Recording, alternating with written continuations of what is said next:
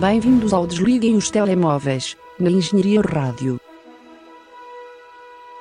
Por favor, desligue o seu telemóvel.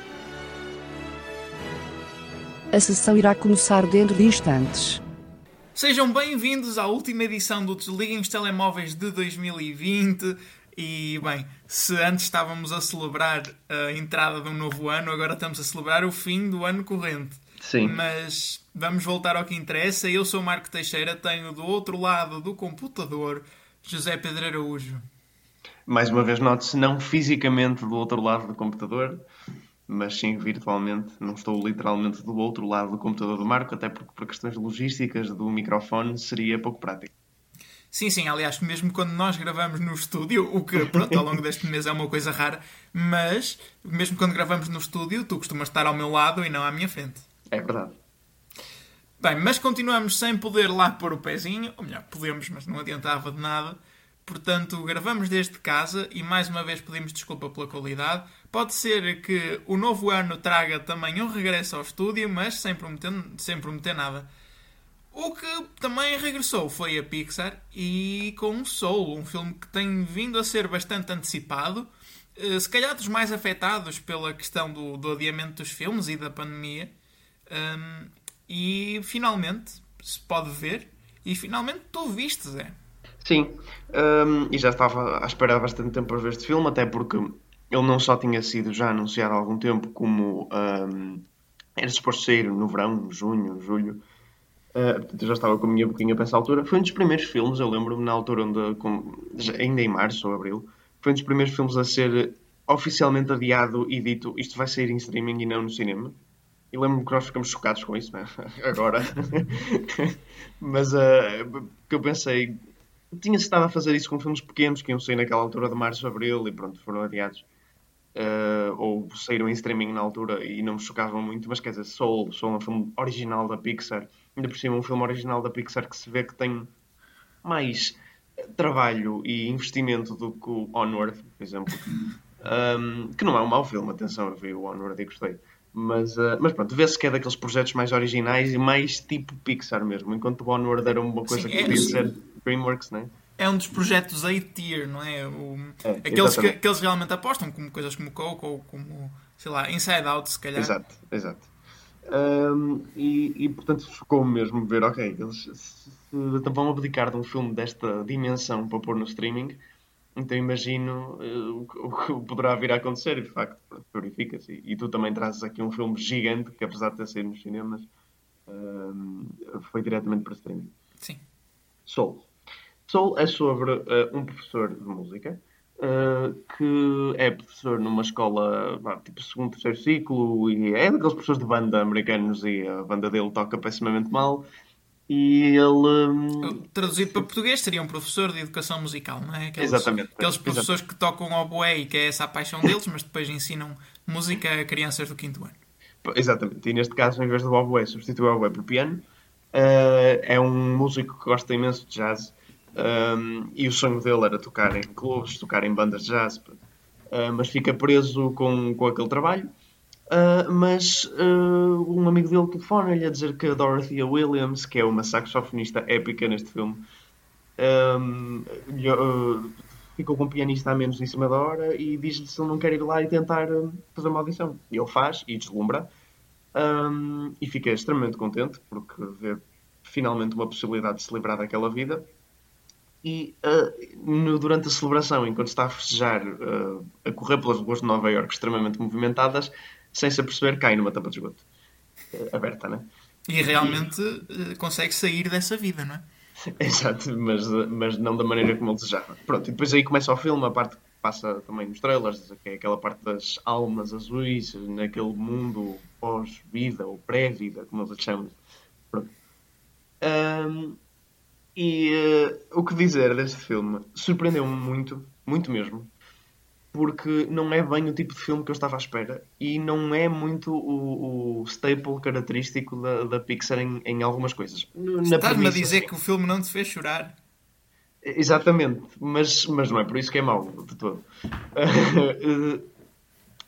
claro que em termos de premissa, esta premissa assim um bocadinho fora da caixa, que lida muito com emoções e tal, ok, tudo bem, aí, aí é muito Pixar. uh, em termos de animação, visual, também. Mas em termos de tom, ou, ou, talvez não em tanto de tom, mas de história e de, dos assuntos que a história trata, uh, ou seja, não estou a falar da premissa, estou a falar efetivamente do que se passa no filme. Uh, é muito mais adulto do que a Pixar costuma fazer. Uh, não é adulto no sentido em que estamos a mostrar cenas de violência, ou, ou mas, mas é adulto no sentido em que, primeiro, não, não vai tanto para aquele gut punch emocional que eles tentam sempre. São muito eficazes e que eles fazem sem ser manipulativo. Mas, mas efetivamente, pronto, está sempre aquela cena para chorar, né? E é muito efetiva porque o filme constrói todo uma, uma, um build-up até essa cena e depois eles conseguem criar momentos realmente emocionais. Este filme, enquanto sim tem alguns momentos emocionais, tem, sem dúvida, nunca, nunca entra muito por aí. E nunca, nunca te manipula muito, tipo, ok, esta é que é a cena para chorar. Houve uma cena ou outra onde fiquei um bocadinho mais emocionado, mas nunca houve aquela cena óbvia, como é no Inside Out, que é aquela cena onde desaparece o, o amigo imaginário dela, ou a cena final. Ou como no Coco, que é a cena onde uh, o, o miudinho principal, que eu não lembro do nome, canta o Remember Me para avisar a avó dele. Tipo, há cenas óbvias onde é para chorar. E aqui não há. E depois o filme, uh, tra... não sei se lembras quando nós estamos a falar do trailer, uh, que pronto, temos esta personagem a morrer, né, no fundo, entre aspas, não morre mesmo, mas, mas pronto, a ficar afetada de alguma forma. Uh, e tu disseste, ah, isto é um bocado assim para, para, um filme de crianças, é uma premissa assim um bocadinho. Pronto, mórbida. Mórbida. Não, não, digo mórbida, mas vá, eles costumam. Eles costumam às vezes pegarem premissas um bocadinho mais difíceis de, de tackle, né? Tanto o Coco como o Up também lidam um bocadinho com velhotes e, e a morte, de alguma forma. Mas este, uma, mas este falo de uma forma muito mais direta, ou assim é que parecia. E tu pensaste que eles se calhar iam invadir isso, um bocadinho a questão, esta outra dimensão e nunca referindo assim realmente a morte. O filme, mal sim, ele sai na tampa de esgoto e ele aparece naquela ponte que vai para o Afterlife, ele começa a dizer I'm dead, I'm dead, a gritar no meio de outras almas, a correr. Uh, e eu, ok, eles não vão evitar o assunto de todo.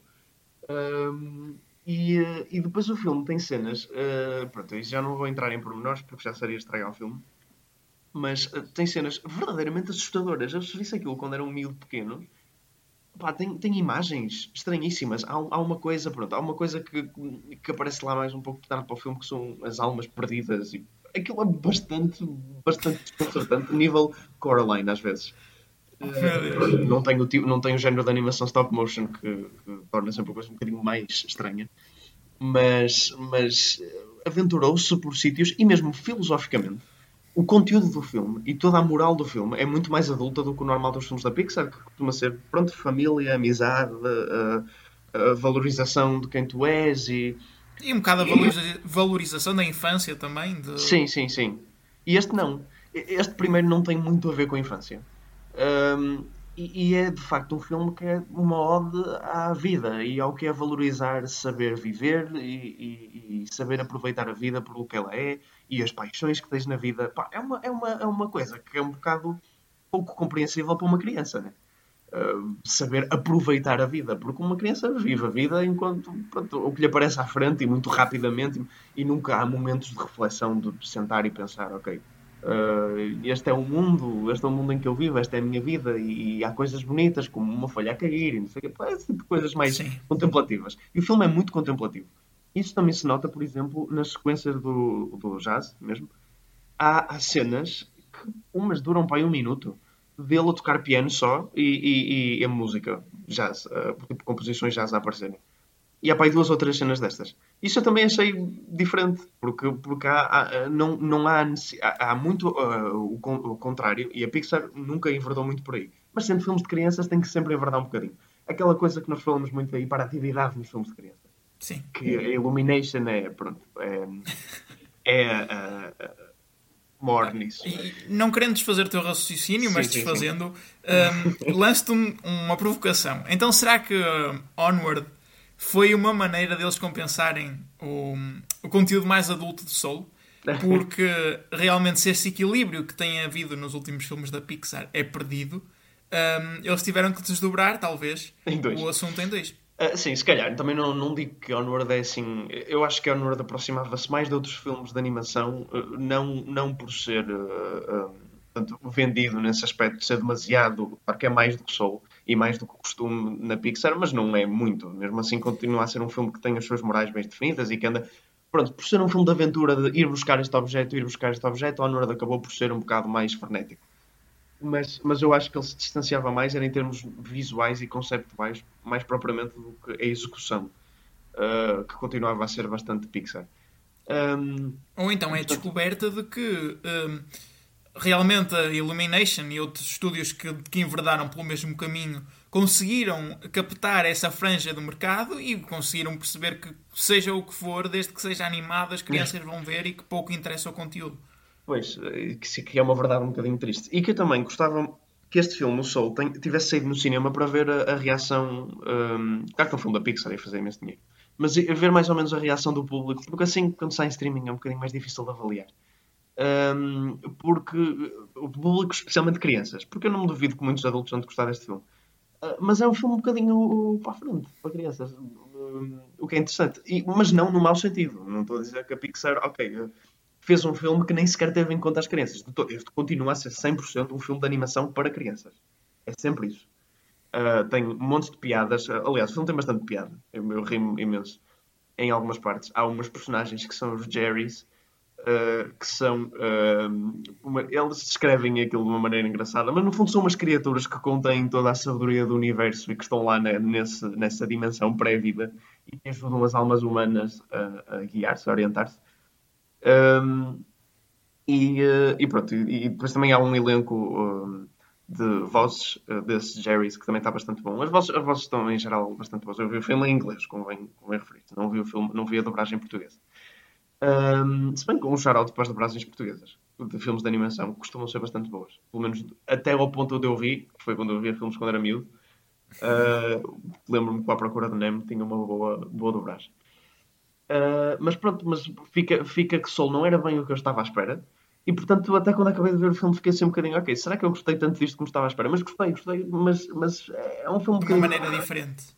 É uma, uma maneira um bocadinho diferente, mas é, é um filme muito bonito uh, e, e, e, mais contemplativo do que estamos à espera de um filme de animação.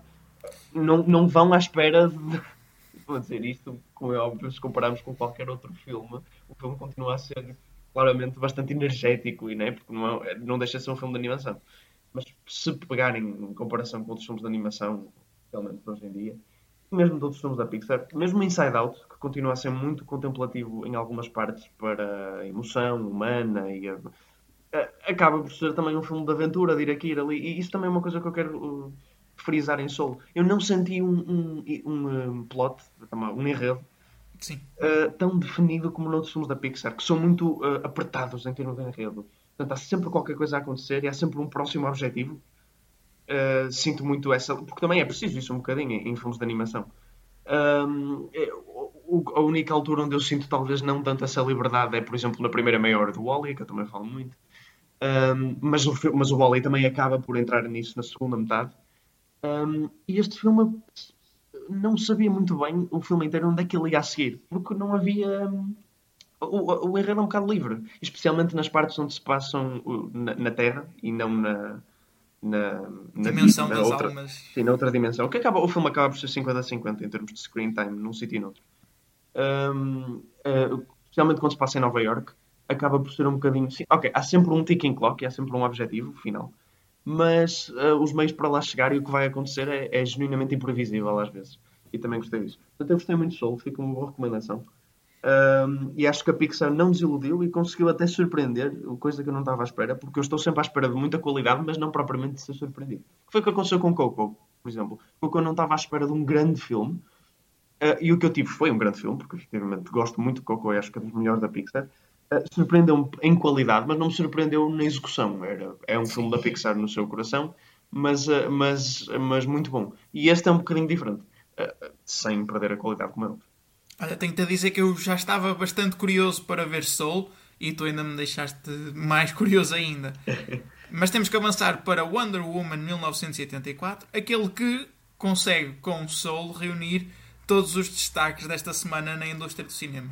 Um, Wonder Woman já tinha estreado a semana passada, ou no início desta semana, um, nos Estados Unidos. No entanto, apenas estreou em streaming um, no, no dia de Natal. tendo também já estreado antes em Portugal. O que é um calendário de, de release um pouco estranho. Sim. Portanto, estava nos cinemas e agora ficou também disponível nos serviços de streaming na HBO Max. E, bem, se Soul também tinha sido antecipado, no, antecipado não, adiado no início da, da pandemia, Wonder Woman sofreu mais ou menos o mesmo. A única diferença é que ficou muito mais indefinido aquilo que ia acontecer a este filme. Acabou por ser, um, por, por, ser divulgado nestas duas vertentes uh, de uma forma um bocadinho estranha, devo admitir. Mas, passando estranha, para o filme. Deixa-me só dizer, uma forma estranha, mas é que melhor começamos a habituar, porque todos os filmes da Warner Brothers para 2021 irão sofrer este destino, não é?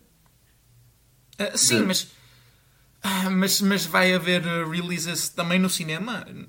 Sim, sim. É, o, o planeado é e... é precisamente isso. É, Primeiro é no cinema e depois em serviço de streaming? Ah, não, mas isso, repara, isso foi exclusivo de Portugal, Europa, presumo eu.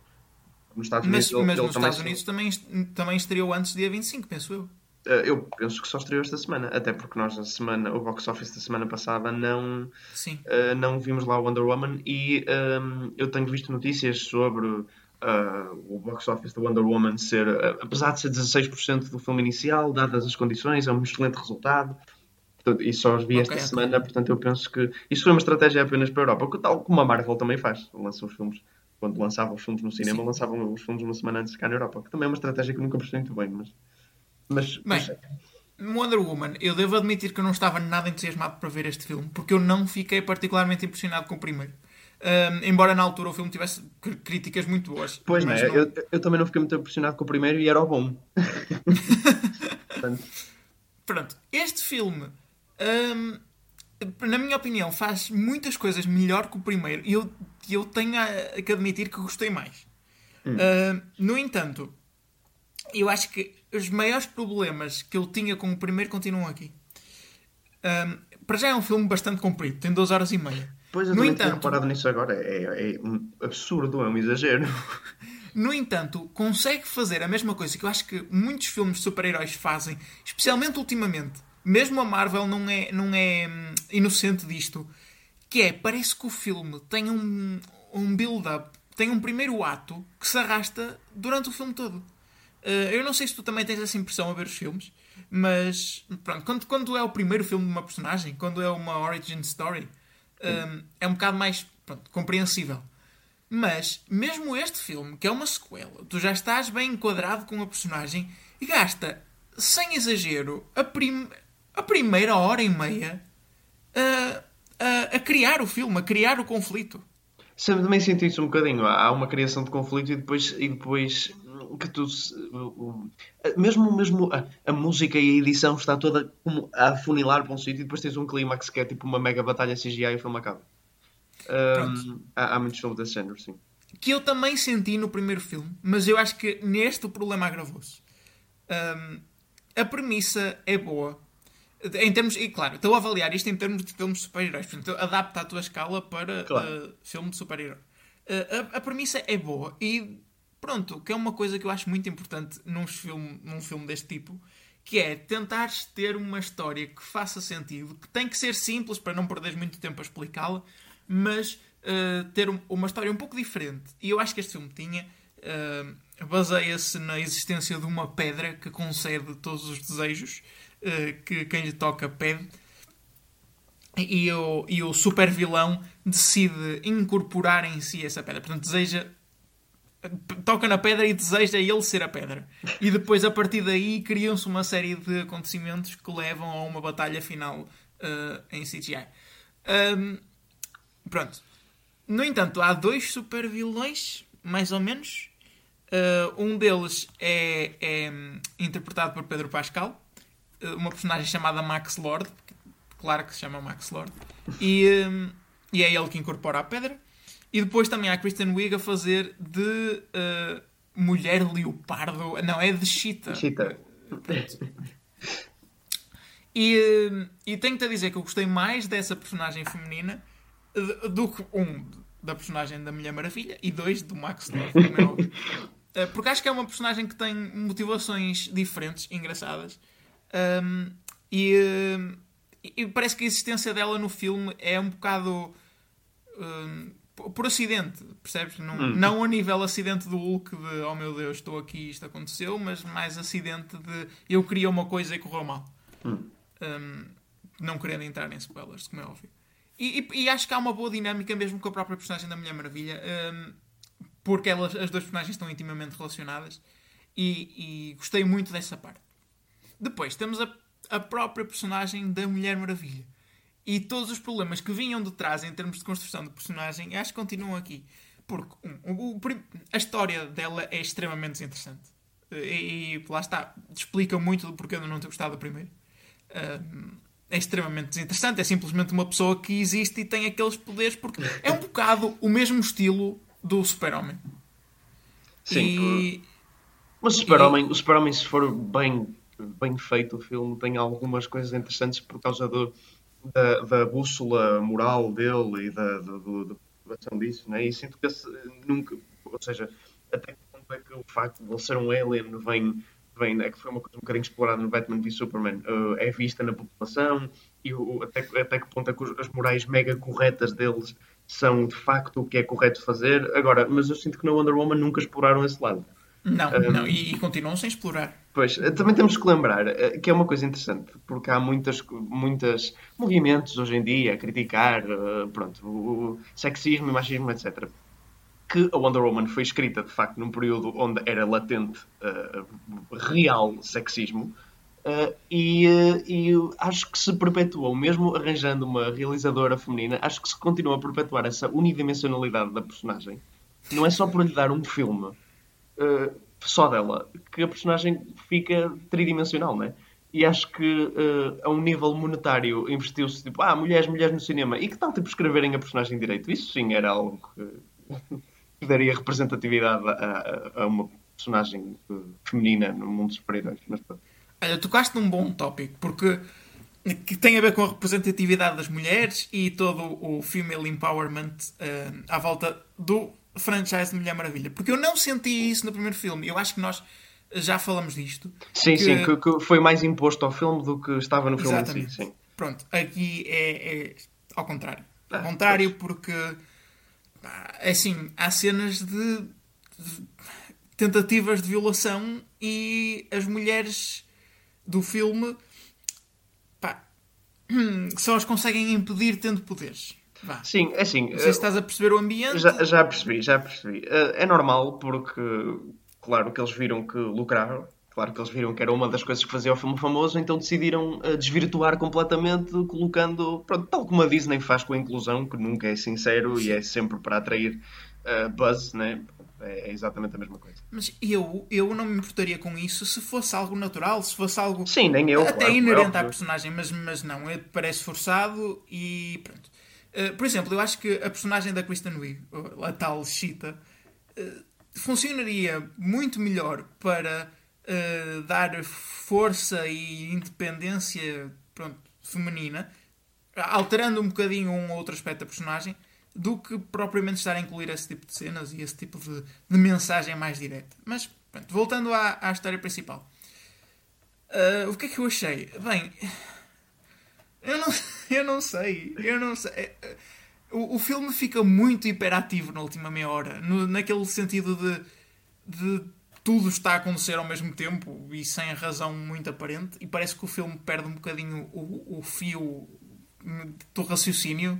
Que, que pronto, que era um bocadinho frágil, mas que existia uh, para trás. Um, e o final é muito, muito, muito aborrecido.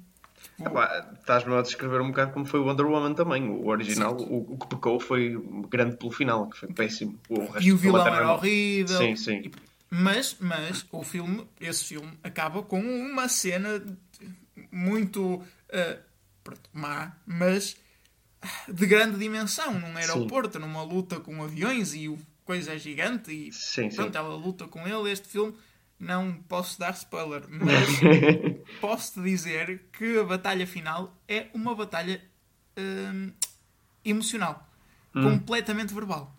Ok, interessante. Estou a imaginar algo tipo It Chapter 2. Eles a fazerem vôlei ao palhaço. é, é, olha, é esse o estilo. E, e portanto, ainda torna a coisa mais aborrecida. nós temos uma, um regresso da personagem de Chris Pine que faz do capitão por qual Wonder Woman é apaixonado. Que volta à vida, não vou dizer como, se bem que é um pouco óbvio depois de saber a premissa do filme. Uh, mas a sua inclusão é perfeitamente evitável porque ele não faz grande coisa. Ora, Uh, apenas é o interesse serve- romântico? apenas serve, nem isso, apenas serve para te tentar explorar emocionalmente numa cena em concreto. Pronto. E, e que, por acaso, com isso, eu acho que foi das melhores cenas do filme em termos de, de pronto, construção de cena, não é? De facto, de saber fazer a cena, gravar, dar o tom adequado, acho que foi das melhores cenas. Uh, mas analisando isoladamente, porque não faz sentido aquilo estar enquadrado na história e, e, e, portanto eu achei um pouco evitável. Bem, tirando isso, acho que não há muito mais nada, não há muito mais nada muito mais importante a dizer. Hum, ah, o, o ano de 1984, também queria falar disto. Que eu, eu já achei a inclusão de 1984 um bocado estranha. Porque há aquela teoria de que ah, normalmente os produtos de nostalgia são 20 anos atrás do ano em que estamos, Hum.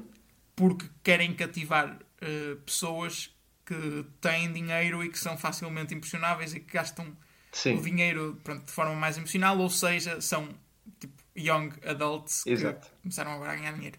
Portanto, isto levaria este filme para finais dos anos 90 e agora estamos a entrar naquela fase de início dos anos 2000 que já se começa a ver muita exploração consumista nesse sentido. Não, não ainda muito no cinema, acho eu. Na música, sim, mas no cinema ainda não se vê muito. E, portanto, eu achei estranha a inclusão de 1984 como o cenário do filme. Até porque o trailer vende muito a cultura dos anos 80. Uh, Vende. não sei se te lembras. Vende, vende, sim, sim. Em termos de música, eu também ouvi dizer que há uma música dos anos 80 no trailer e o filme não usa nenhuma música dessa altura na, na banda sonora. Pronto. O filme não só não usa nenhuma música, como caga completamente nos anos 80. Uh, Isso é muito estranho. fins, tirando a cena inicial, onde pronto, há um bocadinho mais de sabor de anos 80, uh, o filme não o usa. Usa mais este ano para fazer um enquadramento geopolítico. Ah, sim. E- Eu ouvi, eu ouvi imenso falar disso. Uh, não há algo sobre o conflito uh, Middle East? Ah, É. exatamente. Pô, Sendo a Gal Gadot uma atriz israelita, Exatamente. pessoal que ficou muito... uh, O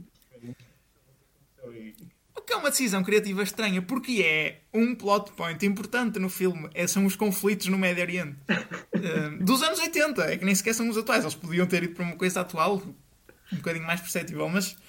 ah, Pronto. E, e- e é isso. Eu achei estranho hum, terem vendido isso. E, e porque de facto o filme não faz. A música no filme é terrível. Hum, eu senti-me mesmo explorado emocionalmente pela música em certos, em certos aspectos. E o que. Eu não sei se tu sentes isso, mas eu só. Eu raramente reparo que a música num filme é boa. Só reparo eu também. que a Quando é- música é má porque é quando eu reparo na música. Sim, sim. Eu também não costumo, não costumo reparar na música, em, a não ser que vá ativamente à procura dela, ou não ser que seja muito boa ou muito má, né? Hum, Deixa-me só dizer, eh, nós temos tantos. Estavas a falar dessa teoria dos 20 anos, eh, dos produtos de nostalgia, Sim. e eu concordo. Mas nós temos tantos produtos de nostalgia dos anos 80 hoje em dia, eu acho que daqui a 20 anos a nostalgia pode voltar a ser anos 80, porque no fundo, grande parte da nossa cultura de cinema agora é muito nostalgia dos anos 80 uh, um, um- um- propulsionado imensamente por Stranger Things, né, que é o principal.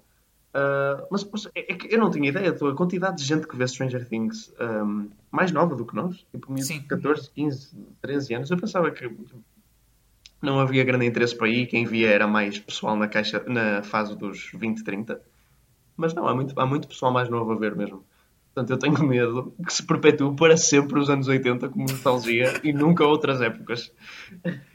Isso teremos que esperar para ver porque não É. fazemos futurologia. Mas agora está na altura de fazer futurologia, continuando no mesmo assunto, porque, eh, embora Patty Jenkins tivesse primeiro dito que não realizava mais filmes da Wonder Woman, eh, agora saiu a notícia de que ela vai realizar o terceiro. Ela disse que estava. Que, que, hum, eu lembro-me de, de ler uma notícia dizer que ela não estava muito feliz com este filme do Wonder Woman, quando ele começou a ter críticas piores, porque também a Warner Brothers não escolheu o fim que ela queria, ou alguma coisa do fim, não sei muito bem ao certo.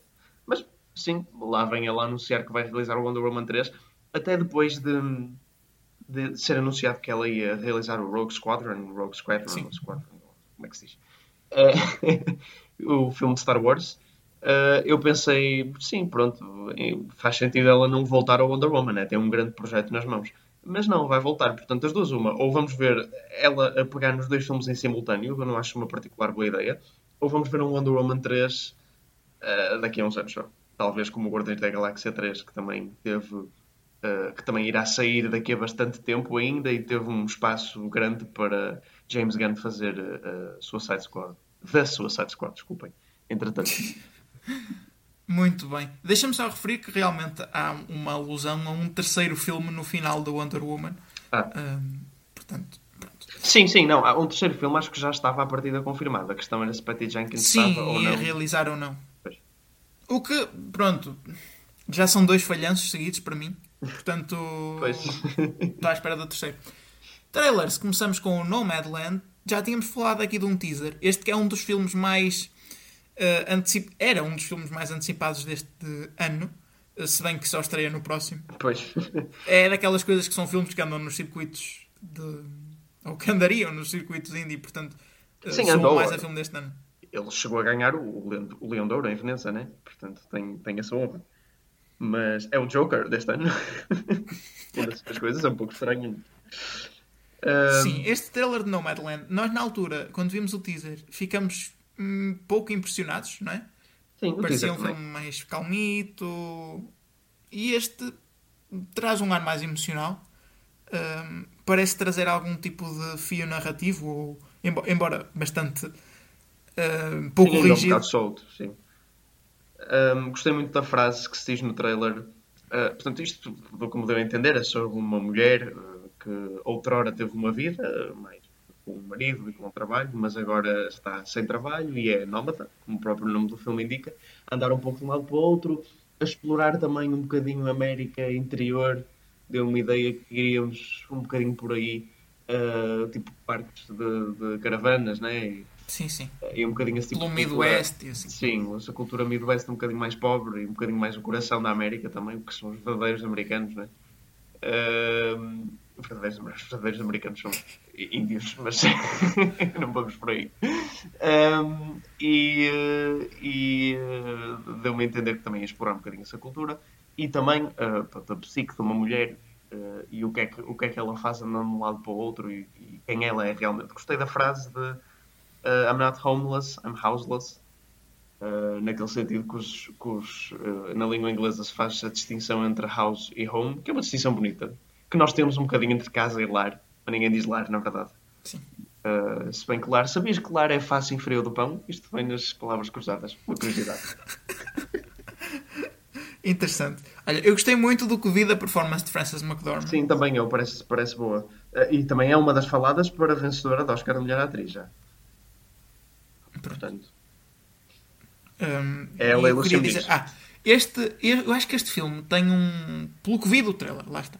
Tem um estilo de realização muito semelhante a um documentário e, e dá-lhe um neste caso resulta porque dá-lhe um ar humano. E eu não costumo gostar deste estilo porque acho que torna os filmes distantes e frios. Hum, não senti aqui. Acho que se enquadra bem. Sim. Uh, sim concordo. Uh, algo um bocadinho do género de documentário sim mas um documentário bastante estilizado. E quanto ao Snyder Cut Justice League uh, ele que vai ser um, apresentado como uma minissérie na HBO Max. Nós também já tínhamos falado aqui de um primeiro trailer, e agora há outro, do primeiro episódio. E como nós não temos assim nada mais interessante para falar, temos que dissecar aqui o trailer do, do Snyder's Cut. Pois é assim, nós não costumamos falar de séries, eu achei que isto não era uma série, só depois descobri que afinal é e vai ser dividida. O que me deu a entender do trailer é que, eh, tal como o Marco muito bem pôs, e eu também estava a pensar exatamente o mesmo quando vi o trailer, um fan-made, uma coisa assim, parece apenas pegar nas imagens do outro filme, do, do Justice League original, e pôr-lhes num tom mais sério, mais Zack Snyder, Sim. megalomaníaco. Um, e pôr a tela quadrada, ou, ou não é quadrada, mas com barras de lado, pelo menos mais vertical, que eu acho uma decisão uh, estranhíssima e que volto a reiterar, como já disse também neste programa, quando eu vi Justice League no cinema, estava assim, com a forma da tela, e eu sempre achei que era erro, e se calhar não era. Não, mas era, era que eu vi o filme com a tela normal. Eu sei, eu sei, mas não achas demasiada coincidência, mano? Eu acho. Eu fui ver, eu fui ver a primeira sessão na estreia. Eu acho que foi encomendado pelo Zack Snyder enquanto a Warner Brothers não o parou a dizer não, não, isto tem que ser widescreen porque é um filme importante. Eu acho que ele conseguiu meter num cinemas. Mas, não, mas isto parece péssimo.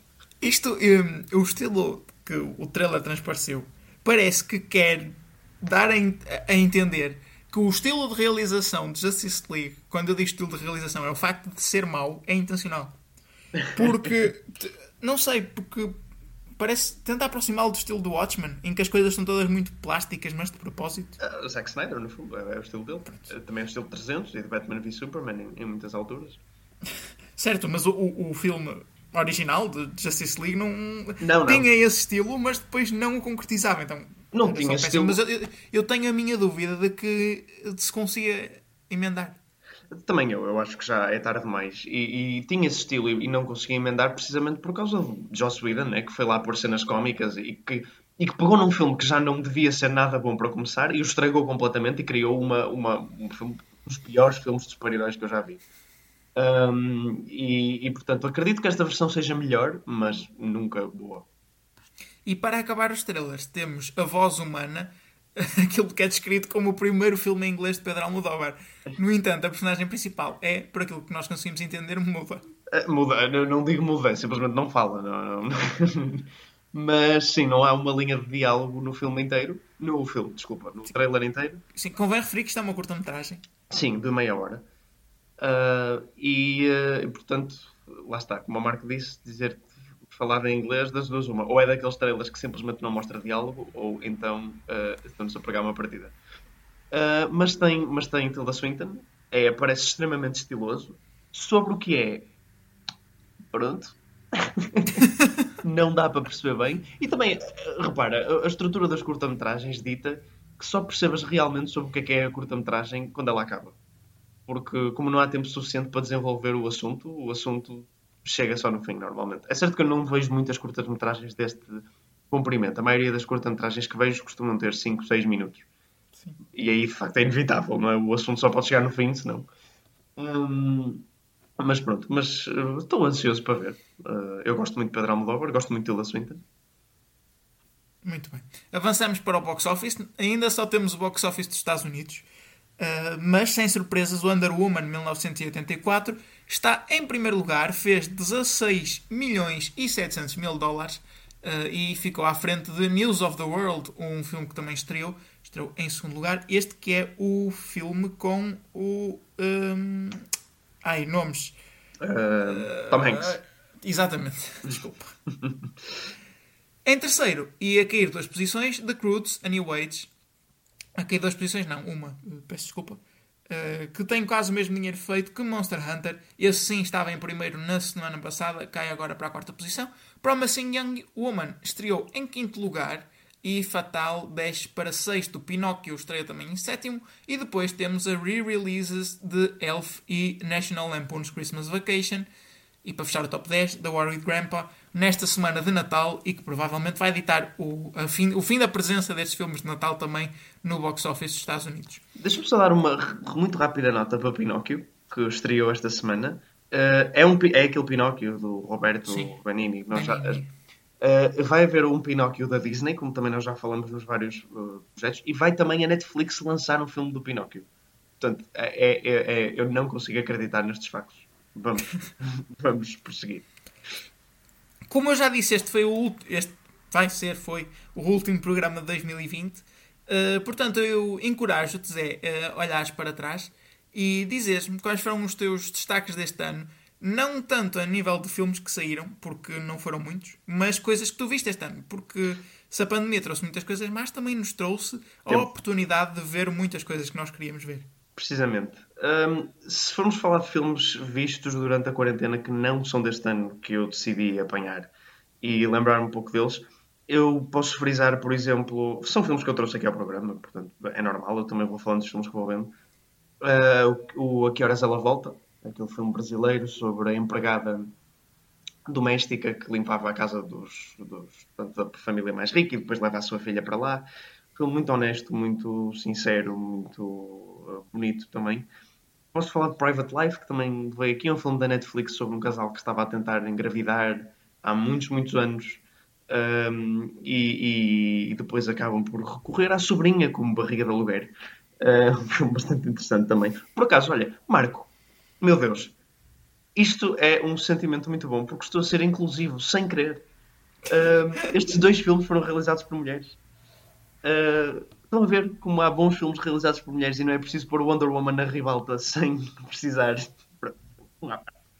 Um, depois também Three Kings, um filme de, de, que eu também trouxe aqui, de David O. Russell, o realizador, sim, o realizador de Joy e de Silver Linings Playbook.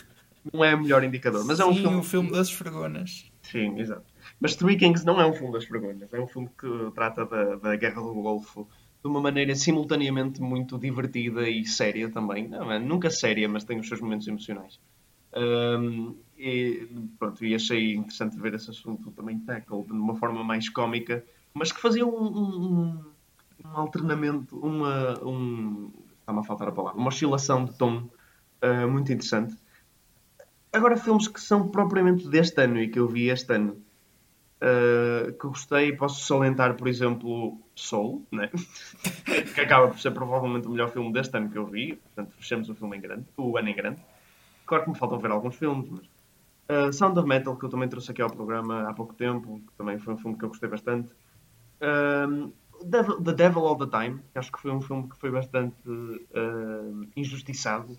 Ele saiu para a Netflix, pouca gente deu por ele. Uh, e muita gente criticou o filme sem muita razão aparente. É, é um bom filme. Um, e sim, apesar de Marco discordar muito comigo, e, e, a maioria da população discordar muito comigo no que parece ser apenas um filme medíocre, eu gostei bastante do Homem Invisível. Uh, e continua a ser um filme que me criou bastante tensão e, e algum medo para mim e que eu, que eu me senti bastante entretido a ver. Eu acho que isso é uh, falta de, de, filmes decentes. Não, não, não. Eu ainda tenho alguma capacidade de discernimento. Um, pronto, e são alguns, alguns highlights que eu queria. Ah, também esqueci-me de falar de um filme que eu também trouxe aqui, já não tinha esquecido deste filme. Uh, um dos que eu vi na pandemia não é de 2020, o Haute Tension, aquele filme francês uh, uh, extremamente violento, extremamente porco. porco no sentido de ser decrépito e de ser todo ceboso e, e, e, e sangrento. um filme de terror extremamente formulaico, mas que acaba por ser muito divertido um, e que tem o seu plot twist no fim. Uh, também recomendo, pronto, se não ouviram estes programas, ficam aqui algumas recomendações. Este ano, estranho como é, é uma mistela de coisas anteriores, aleatórias e coisas que efetivamente saíram este ano. Mas, mas fico, fico por aqui. Acho que sim. Ah, eu, na minha parte, ah, acho que só consigo destacar filmes antigos, até porque há muita coisa que eu ainda não vi. Um, e, e, olha, tive a oportunidade de ver La La Land, que me surpreendeu imenso. Sim. E que, e, pronto, foi o. Já falei aqui. Eu acho que dos, dos filmes que vou destacar, acho que foi o, o que vi mais recentemente. E que. E lá está, eu não estava mesmo à espera de gostar tanto do filme, porque eu acho que não é o estilo de filme que eu costumo gostar, mas o filme é de facto excelente. Depois temos The Big Lebowski, que eu já vi mais no início do ano e que eu não. É assim, é, é, é, o tipo de filmes que eu costumo gostar, porque tem toda uma, uma atmosfera nihilista um, que eu acho que também se encontra muito em Pulp Fiction. Que o filme é, é sobre. não fala sobre nada, mas tem sempre um, uma estrutura bastante dinâmica. Sim, sim. Mas depois chegas ao fim e o filme é de facto sobre nada. E é muito engraçado. E. Um, e pronto, lá está, também o vi na, na durante a quarentena e ajudou-me durante uns dias. E por fim, uh, queria também falar de, de, Blade Runner, o original, não o. porque, porque é um excelente filme de sci-fi. Uh, é muito humano naquilo que faz, embora seja, seja um filme de, de sci-fi, como eu disse, e uh, é narrativamente muito forte, é muito emocional e entrou diretamente para a lista dos meus filmes preferidos.